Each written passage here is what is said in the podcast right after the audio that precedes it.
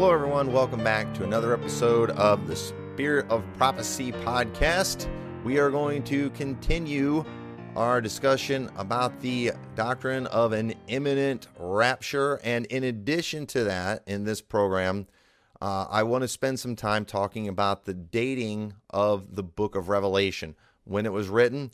Uh, this is another subject that I think is important and one that I think is difficult to prove on both sides. And there's two schools of thought on that. So we're going to talk about both of those things.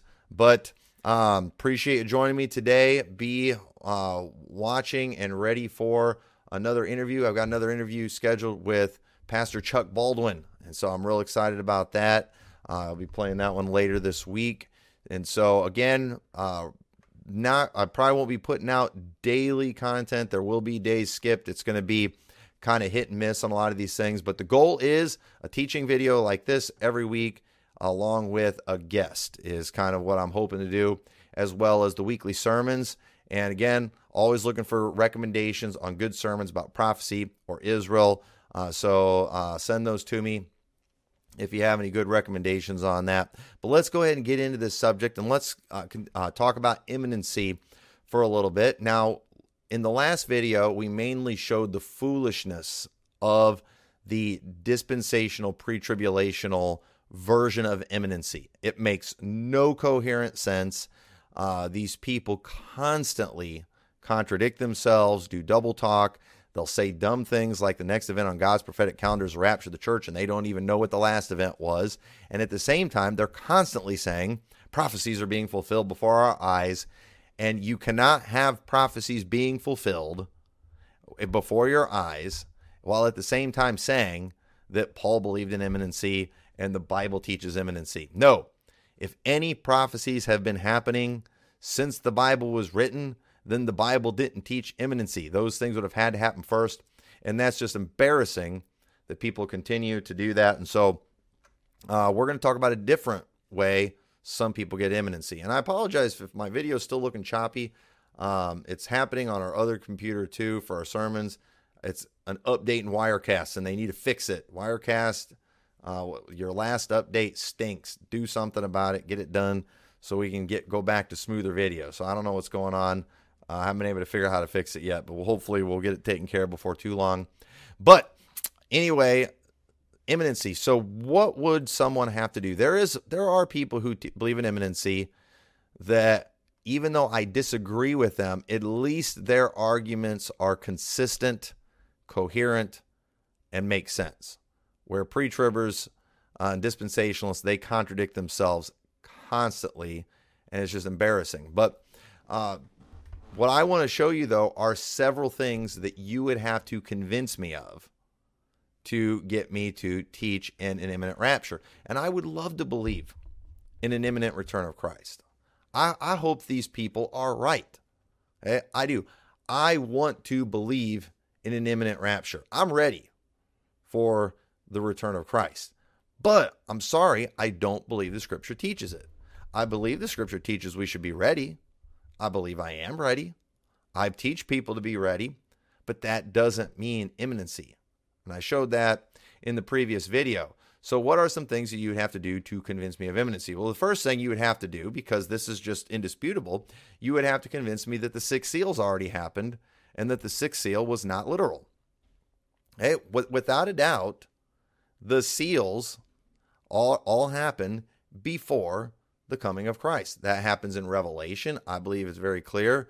The return of Christ is in Revelation chapter 7 after the sun is darkened and moon turned to blood. Same thing that we see in Matthew 24. We have the exact same, even though I believe Matthew 24 was primarily about that generation and they weren't ready.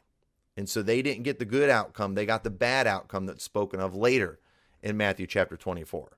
But at the same time, I believe God is going to judge the world in the same way he judged Jerusalem. Just like God judged Jerusalem uh, for what they did with the gospel, God is going to judge the entire world someday with what they did with the gospel. And Daniel's 70th week, Matthew 24, is about Jerusalem. But Revelation, I believe, is about global events. But it is the same pattern where you have the false Christ, first seal, And then you have the wars, famines, pestilences. And then you have martyrs mentioned in Matthew 24. And in the fifth seal, we have the souls under the altar saying, How long dost thou not avenge our blood? Why are they doing that? Because God hasn't avenged their blood yet. Because the tribula- or the tribulation is going on, but God's wrath has not started yet. After that, we have the sixth seal, we have the sun darkened, we have the moon turned to blood, and then we see uh, Jesus coming in the clouds with power and great glory. So it's the exact same pattern of events uh, that we see in Matthew 24. But that sun being darkened and moon turned to blood, I believe that's literal. Now, there are those in the preterist camp who teach that that was symbolic of the fall of Israel because, uh, you know, the old covenant was waxing old and ready to vanish away, and it fully went away with the destruction of the temple in 70 AD. And so it's symbolic of that because Joseph in his dream, he had the dream that the sun and the moon and the 11 stars bow before him. Therefore, the sun, moon, and stars is uh is symbolic of Israel. And so when Israel falls, that was the sixth seal. I disagree with that. I believe it's literal, but hey, that makes sense. It that that makes sense. I'm just not convinced, but it, it, it makes sense. So, uh, but either way you spin it, the return of Christ doesn't happen until after the sixth seal, and so uh, I don't believe the seals have happened yet. I believe they will. I and I also believe they will happen in a, in a three and a half year period, just like because Revelation mentions three and a half year periods. So I think it's I think it's going to be the same pattern, just global. Uh, but you would all you would have to convince me the man of sin was already revealed, and that the falling away already happened. Second Thessalonians two is clear that the man of sin is going to be a falling away is going to take place, and the man of sin, the son of perdition, is going to be revealed before the coming of Christ. And I don't know. I'm not convinced it was Nero, like a lot of people believe.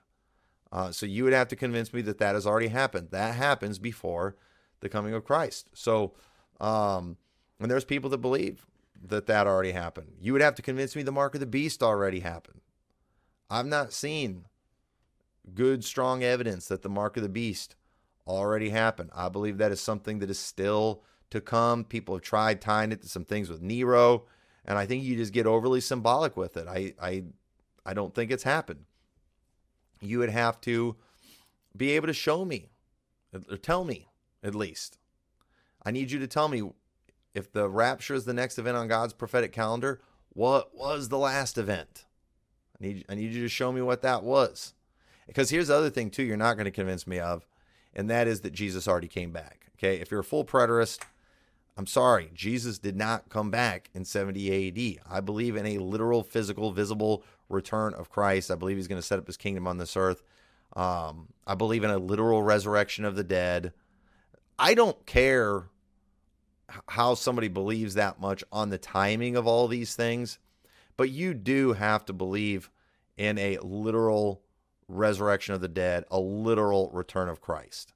And I think when you when you cross that line where you deny those things, you do cross into heresy.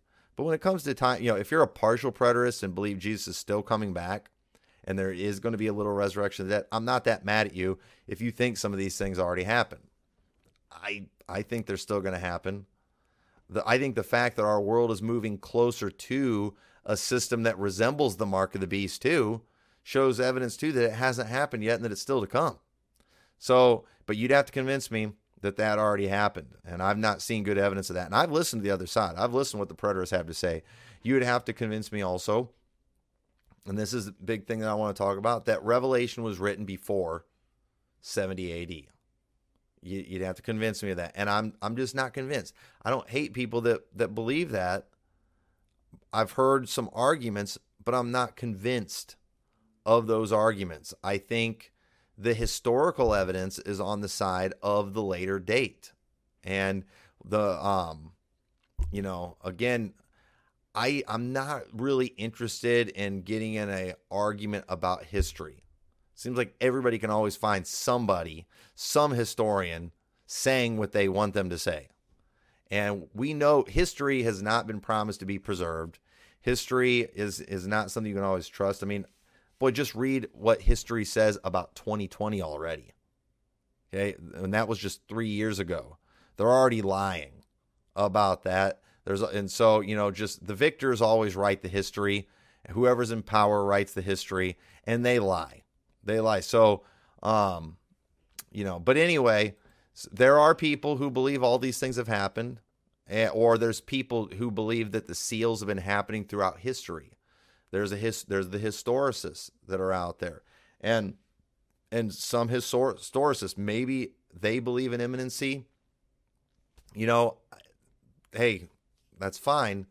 But before they're going to get me on board, they got to convince me that those things happen historically. And I've not just seen good evidence that these things have happened throughout history. I've heard some good theories that make sense, but either but I'm just not convinced. I I believe these things are still to come personally, but again, I don't hate people that disagree with me on this. But if you convince me that the seals had already happened, the man of sin's been revealed, that the mark of the beast already happened, then you could convince. Then I would be like, okay, yeah, the next thing is the return of Christ, the resurrection, and that'd be great. I and but then you would you would also be convincing me the tribulation was over. And I would really love to believe there was no coming tribulation. I would love to believe that all that was left was God's wrath. And you know, I guess too when you say tribulation, there is tribulation on the world right now you know, not so much in America, but in parts of the world, there is, they are literally in tribulation right now. If you are a Christian living in Gaza right now, you're in tribulation, you know, and in a lot of parts of the world. I mean, I was just listening to about Nigeria. I guess there's a lot of Christians being killed there. They are in tribulation there right now. So, yeah, the entire church age, for lack of a better term, is an age of tribulation. So, um, but you know, if you convince me the mark of the beast was over, that would be great. Uh, I I would love to uh, I would love to get on board with that. So, um, you know, that's those are the things you'd have to convince me of to get me on board with imminency. The pre-tribulational dispensational argument, you'll never get me on board with that because it doesn't make any sense. It makes no coherent sense. It's literally one of the worst theories out there uh, when it comes to timing of events, and I just completely reject it. So, um, this so Revelation. Let's. I want to talk about the dating or the timing of when Revelation was written, because again, on the historical arguments, I'll let the historians argue about that. Um, again, a lot of my basis for what I believe is based on my doctrine, my doctrinal position. I will admit this, okay? I want to try to approach this in more of an intellectual way. I just want to give the facts. I'm, you know, we're used to Baptist preachers. We're always just passionate about our position and everything. We're right, everyone's wrong, and, and they're all heretics.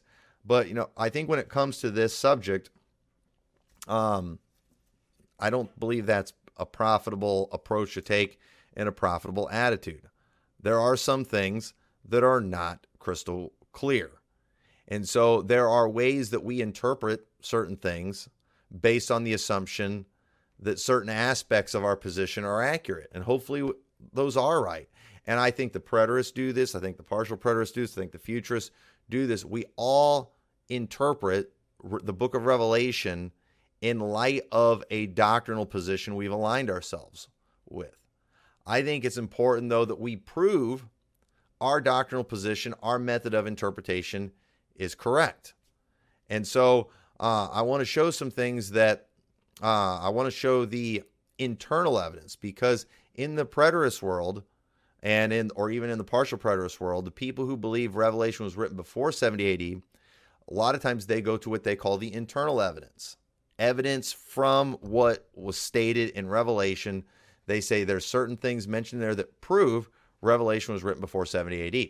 So, okay, now we're talking about the Bible. So that's a good conversation. So let's talk about that. Let's look at because if Revelation is written before 70 AD, then it does. It's like, okay, it doesn't make sense that those were prophesying things that literally happened a few years later and we're just acting like it's all going to happen again. But it also makes no sense to say that Revelation was prophesying of things that happened before it was written. That doesn't make any sense at all. So the preterists are completely dependent on the book of Revelation being written before 70 AD. They that has to be. But let's look at the internal evidence. Again, I'll leave the historical evidence to the historians and they can fight about it. And I'll probably side with the guy who aligns with my doctrine. But uh, so Revelation 1 1, this is some of their internal evidence they will use. Says the revelation of Jesus Christ, which God gave unto him to show unto his servants things which must shortly come to pass. So, right there, they will say that that proves that what John is about to write in the book of Revelation are things that are shortly going to come to pass. And you know what? Every other time in the Bible you see that word shortly, it's talking about things that are going to shortly come to pass, meaning a very short period of time. And let's not just run to the day as a thousand years, a thousand years is a day. Okay? No, that verse does lead you to believe that what John's about to write to his servants are things that are going to come to pass very soon.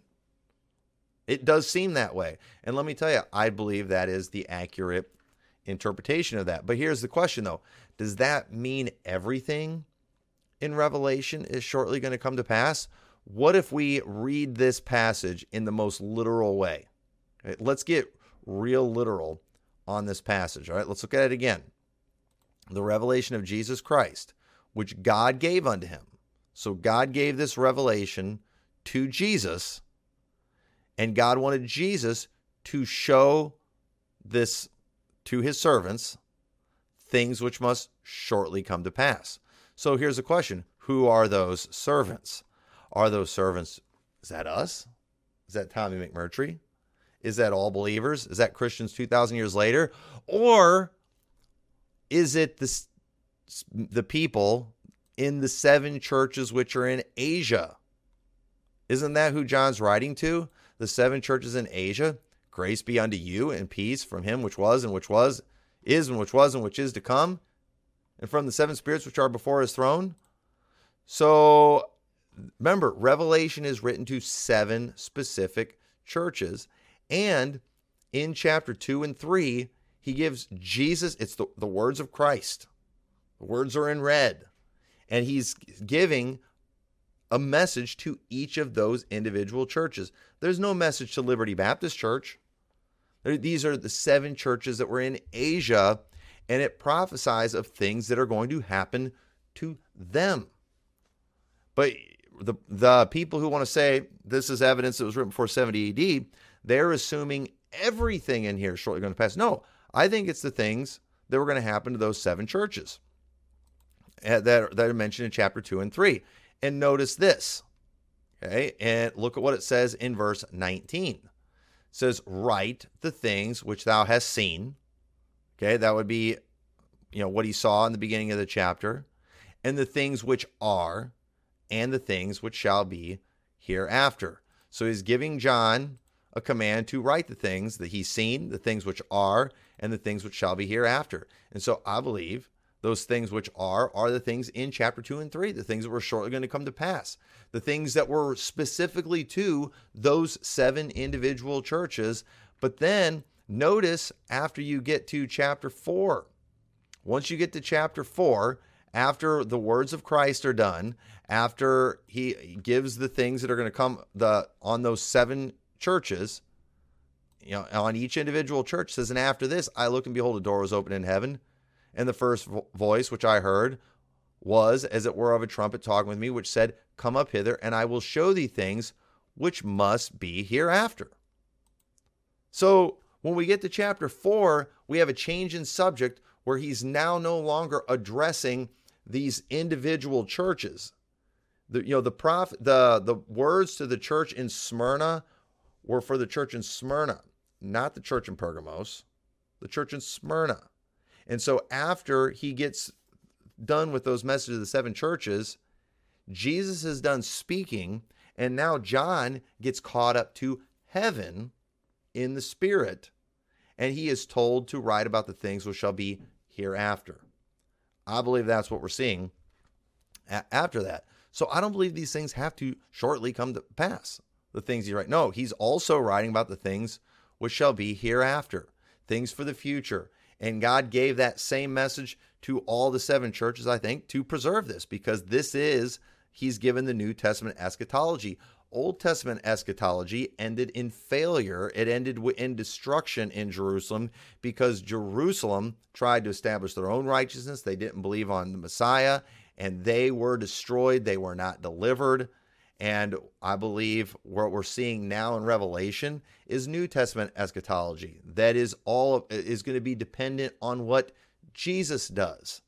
And just like Israel failed in the wilderness and Jesus succeeded in the wilderness, like I preached about last Sunday, and you ought to go watch that sermon, I believe that uh, when it comes to eschatology, Israel failed in 70 AD.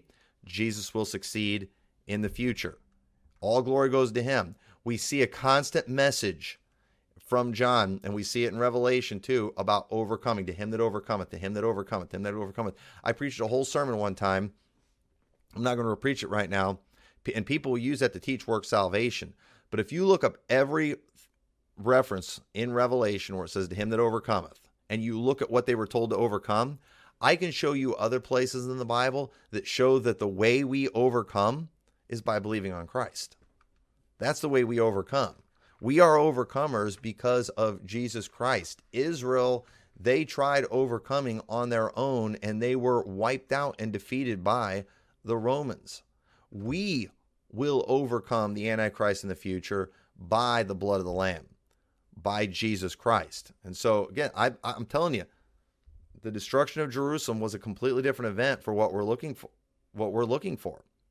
There are similarities, without a doubt, but there are distinct differences too, because one was based on uh, the works of man and the works of the law and the works of Israel. One's based on the works of Christ, and we are we're going to have a glorious ending where Israel did not. They were destroyed. They were defeated. So again, uh, the shortly come to pass. I do not believe that is evidence um, of a pre 70 AD uh, dating. Sorry, but that just falls short. I get what you're saying. I just don't agree with you. I don't believe that is internal evidence that Revelation was written before 70 AD. So here's another place that they go to, and that is Revelation 11. Revelation 11, and they will point out the fact that the temple is standing. Therefore, the temple of God is standing. Therefore, this had to have been before the destruction of the temple. that's what they'll say. Okay. And then what the dispensational crowd will say, well, this is a tribulation temple. But that would be an antichrist temple. And let me tell you, there is the next temple that's going to be built will not be the temple of God. Okay? If it was, that would completely contradict everything we learn in the book of Hebrews. The next temple will be an antichrist temple. It will not be the temple of God. It will be called the temple of God.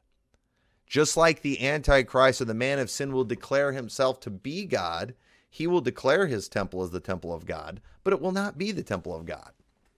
He's just going to sit in there, you know, as God, as he's in the temple of God, but it's not. It would be like if I declared our church building the temple of God. I can declare it that if I want. Doesn't make it so. Okay? It doesn't make it so. Uh, I, you know, I could declare my house the temple of God. It do- doesn't make it so. And so they can call it that all they want, doesn't make it so. So, what do we do about this temple that's standing in Revelation chapter 11? And let's go ahead and read a little bit of this. It says, And there was given unto me a reed like unto a rod, and the angel stood, saying, Rise and measure the temple of God and the altar and them that worship therein. But the court which is without the temple, leave out and measure it not, for it is given unto the Gentiles, and the holy city shall they tread under foot forty and two months. And I will give power unto my two witnesses, and they shall prophesy a thousand and two hundred and three score days, clothed in sackcloth. Okay, now several several things right here. For one, um, if this already happened, when did the two witnesses do their thing? And this is where it goes on to talk about how they're going to be killed and they're going to rise from the dead three days later. When did that happen historically? No one claims it did happen histor- historically. What they'll do is they'll make it symbolic. They, well, it's a reference to the law and the prophets being preached during that time and blah, blah, blah. I, I think it's literal. Okay. And you're going to have to convince me it's not literal. I think it is, in fact, literal. I think Moses and Elijah are going to come and they are going to they are going to preach. I do not believe that that has happened. And and here's one of the reasons I do believe it's literal too, and it's literally going to be Moses and Elijah. Remember at the Mount of Transfiguration when Moses and Elijah showed up. And remember after that event happened, right after that, that was when the disciples asked, Why say the scribes that Elias must first come and restore all things? And Jesus basically confirmed that, yeah, that technically that's right. But then he mentions John the Baptist and how they killed him, and they're going to do the same thing with me.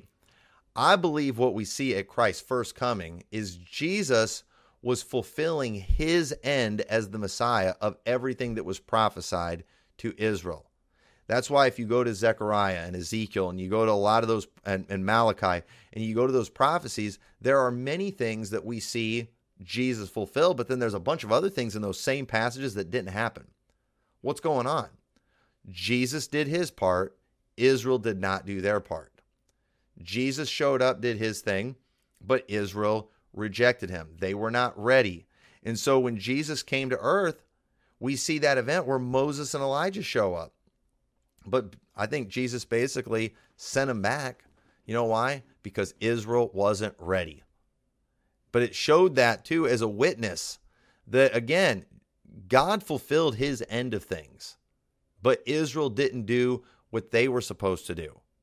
And so, um, and that's and that's why Jesus mentioned too, they killed John the Baptist and they're going to kill me. And so it was not time. But I believe a time is coming where Moses and Elijah are going to come back and they're going to preach, and I believe they're going to be killed, and three days later they're going to rise from the dead. That that that's what I believe. I don't think, and but I think, um, you know, in the, you know, pre preterist camp or whatever, they're making this way too symbolic, and I just disagree with that. So here's another thing too, though.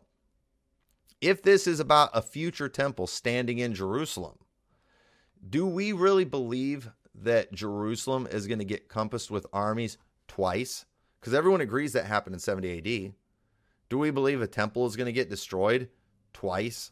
Do we believe an abomination of desolation is going to happen twice? Because all of those things about Jerusalem, sure enough, happened in the first century. So do we believe it's going to happen again? So you say, well, what do you think? I mean, you think Revelation 11's future? Well, here's the thing about that. Um, when he's measuring this temple of God, could it be he's measuring a temple in heaven, which was the pattern of the one that's on earth? There is a temple in heaven. Later, we're going to see Jesus go into that temple and he's going to pour out his vials on the earth. Why is John all of a sudden, you know, at, in the temple in Jerusalem? Why is that? And you well, there's a reference to Jerusalem. Well, um, yeah, in verse 8, talking about their dead body shall lie in the street of that of the great city, which spiritually is called Sodom and Egypt, where also our Lord was crucified. So that's where the temple of God is in Sodom and Egypt. Now, I believe Moses and Elijah are going to prophesy there, but God called that place Sodom and Egypt. And that's interesting too, because Sodom and Egypt are both places that were destroyed by God, like Jerusalem was Jerusalem was destroyed by God through the Roman army in 70 AD.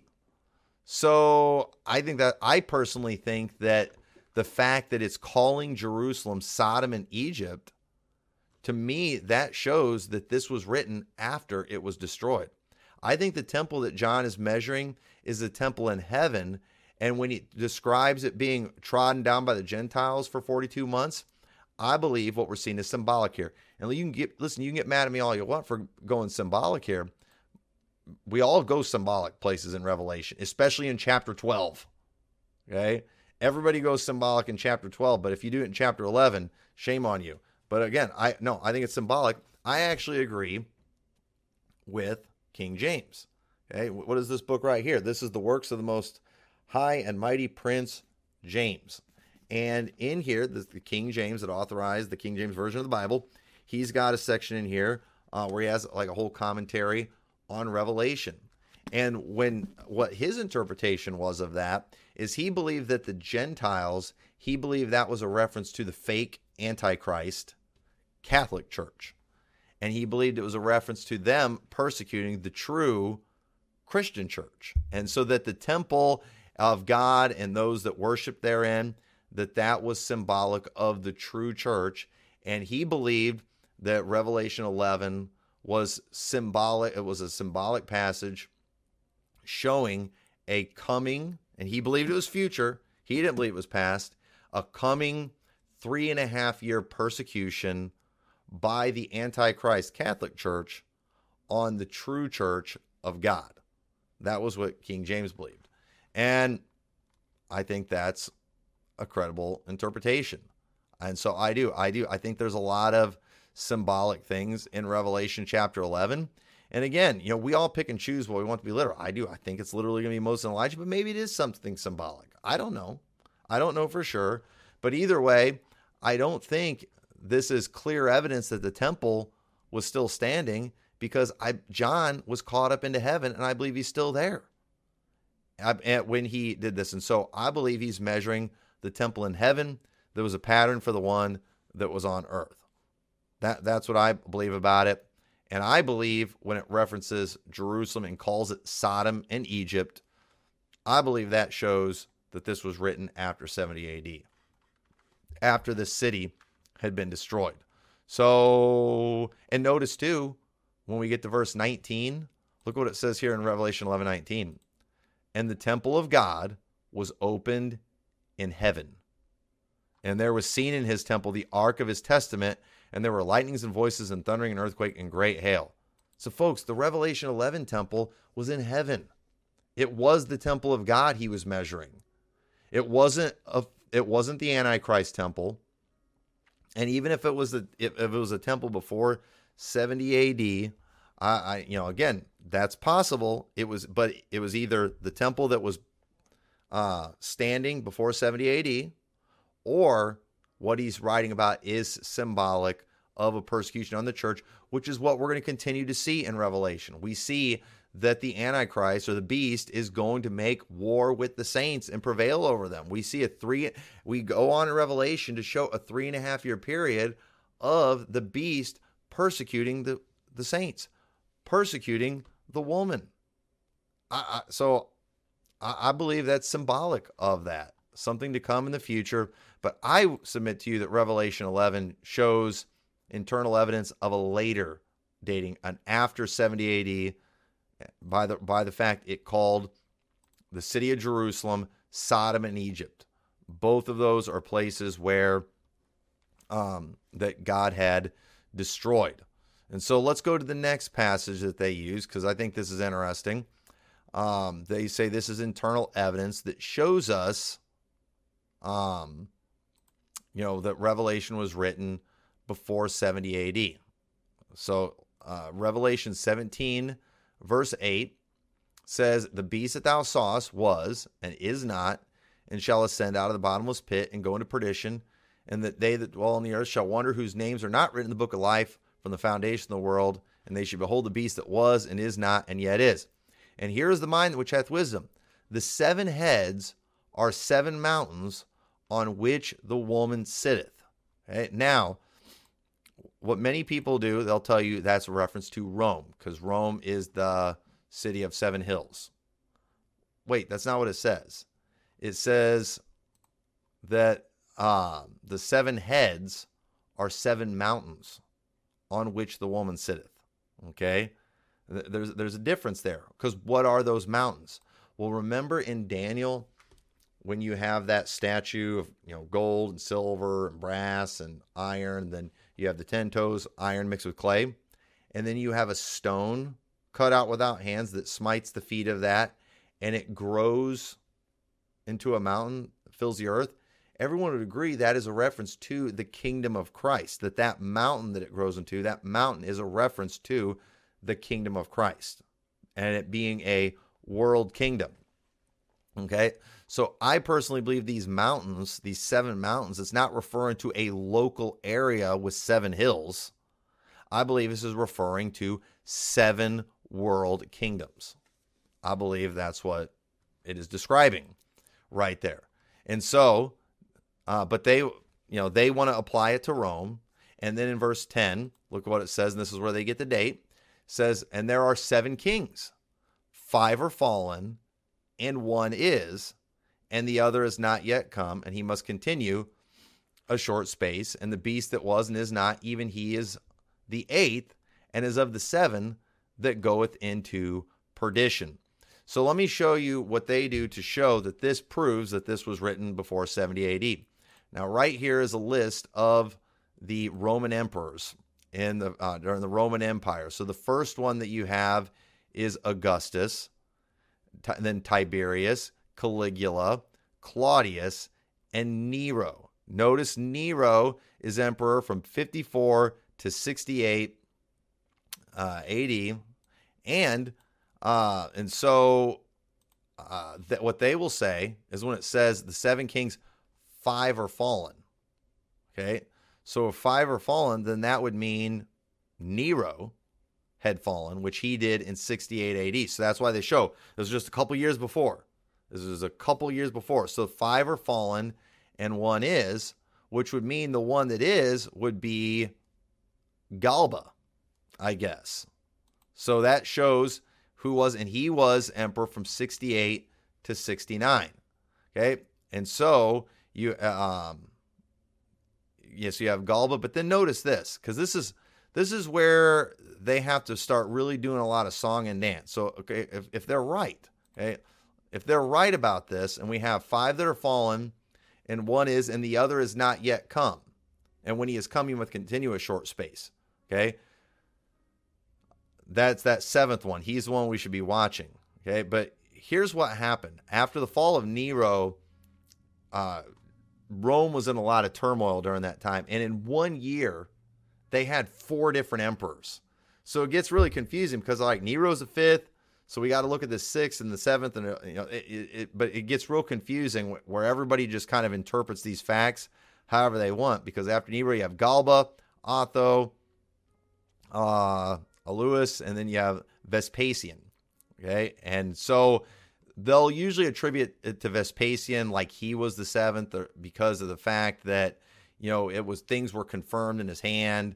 Um, you know, the, there was so much instability in the kingdom. But but either way you look at it, it is it's it's very confusing, and it's like people just kind of force their beliefs into that passage right there. But they they will say that those five kings that are five that are fallen that uh, and one is that shows that it's during the time of the sixth king therefore we're like in 69 ad but and then there's the beast that was and is not and so we're looking for the seventh kingdom to come uh, which is that you know final antichrist kingdom or kingdom of the beast but here's another way we can interpret this too what if the five mountains okay are references to five different global kingdoms. Okay, because isn't that what we're looking for to come? And so, what would those global kingdoms be? Well, you know, you did, you had the Assyrians, you had the Babylonians, you had the Greek Empire, you had the, uh, or, um, I forgot about Egypt. Yeah, yeah. So you had Egypt, the Assyrians, the Babylonians, the Greeks, and then you have the Roman Empire. So those, are, you know, those are the five uh, mountains, the five you know, things. I don't know. Uh, but to me, that's what could be talking about, and that there is another kingdom that's going to come. You know, and that's why for many years people thought, well, it's going to be like a revived Roman Empire in the future. But I do, we haven't had really a global kingdom since the fall of Rome. And so it makes sense that when you're reading Revelation, you see the prophecy about the dragon with seven heads and ten horns, it does seem like another kingdom that's going to come you know, that was connected to those kingdoms of the past. And I do, I personally believe that we will eventually see the rise of another global kingdom, and there will be a man that is over that kingdom. There will be an individual, and I believe he will be the beast. That, that's what I believe. And so uh, when they're doing that, they're assuming those kings are just Roman emperors. But I believe those are re- uh, referring to uh, global kingdoms. And uh, Rome happened to be the fifth one. So, again, I don't think that gives any evidence. I think the fact that, you know, I think it just shows the time that they were uh, currently in. And but you know either, either way, that's not strong evidence. That's not proof of anything. They're kind of making uh, that kingdom something or those things something that it's it's just not.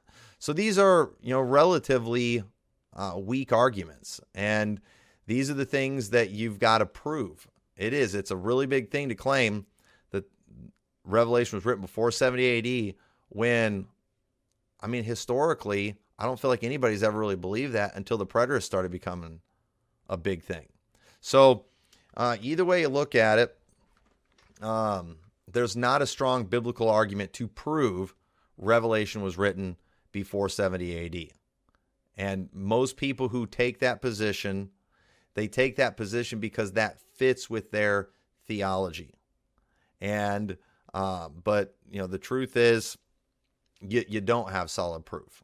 And you know those of us in the futurist world, we typically uh, teach that it was written after 70 because that fits our theology as well.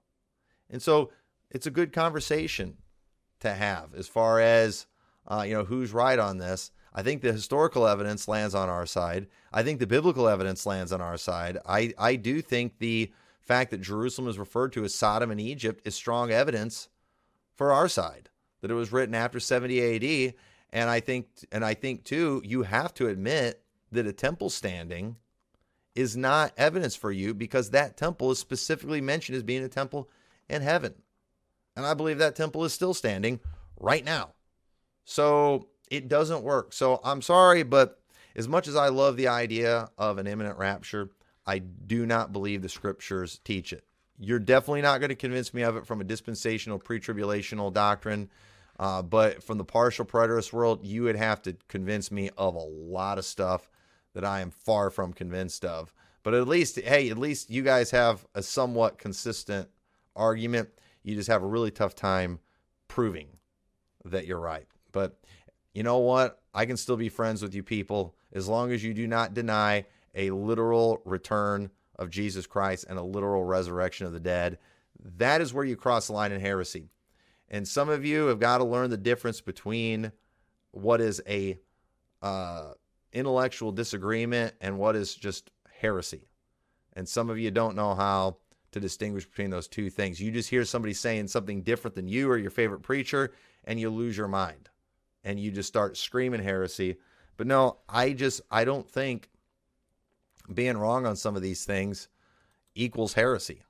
I think, uh, I, I just, I think it is heresy though when you deny a literal return of Christ and a literal resurrection of the dead. So, either way, I don't think I'm going to be joining the imminency camp again anytime soon.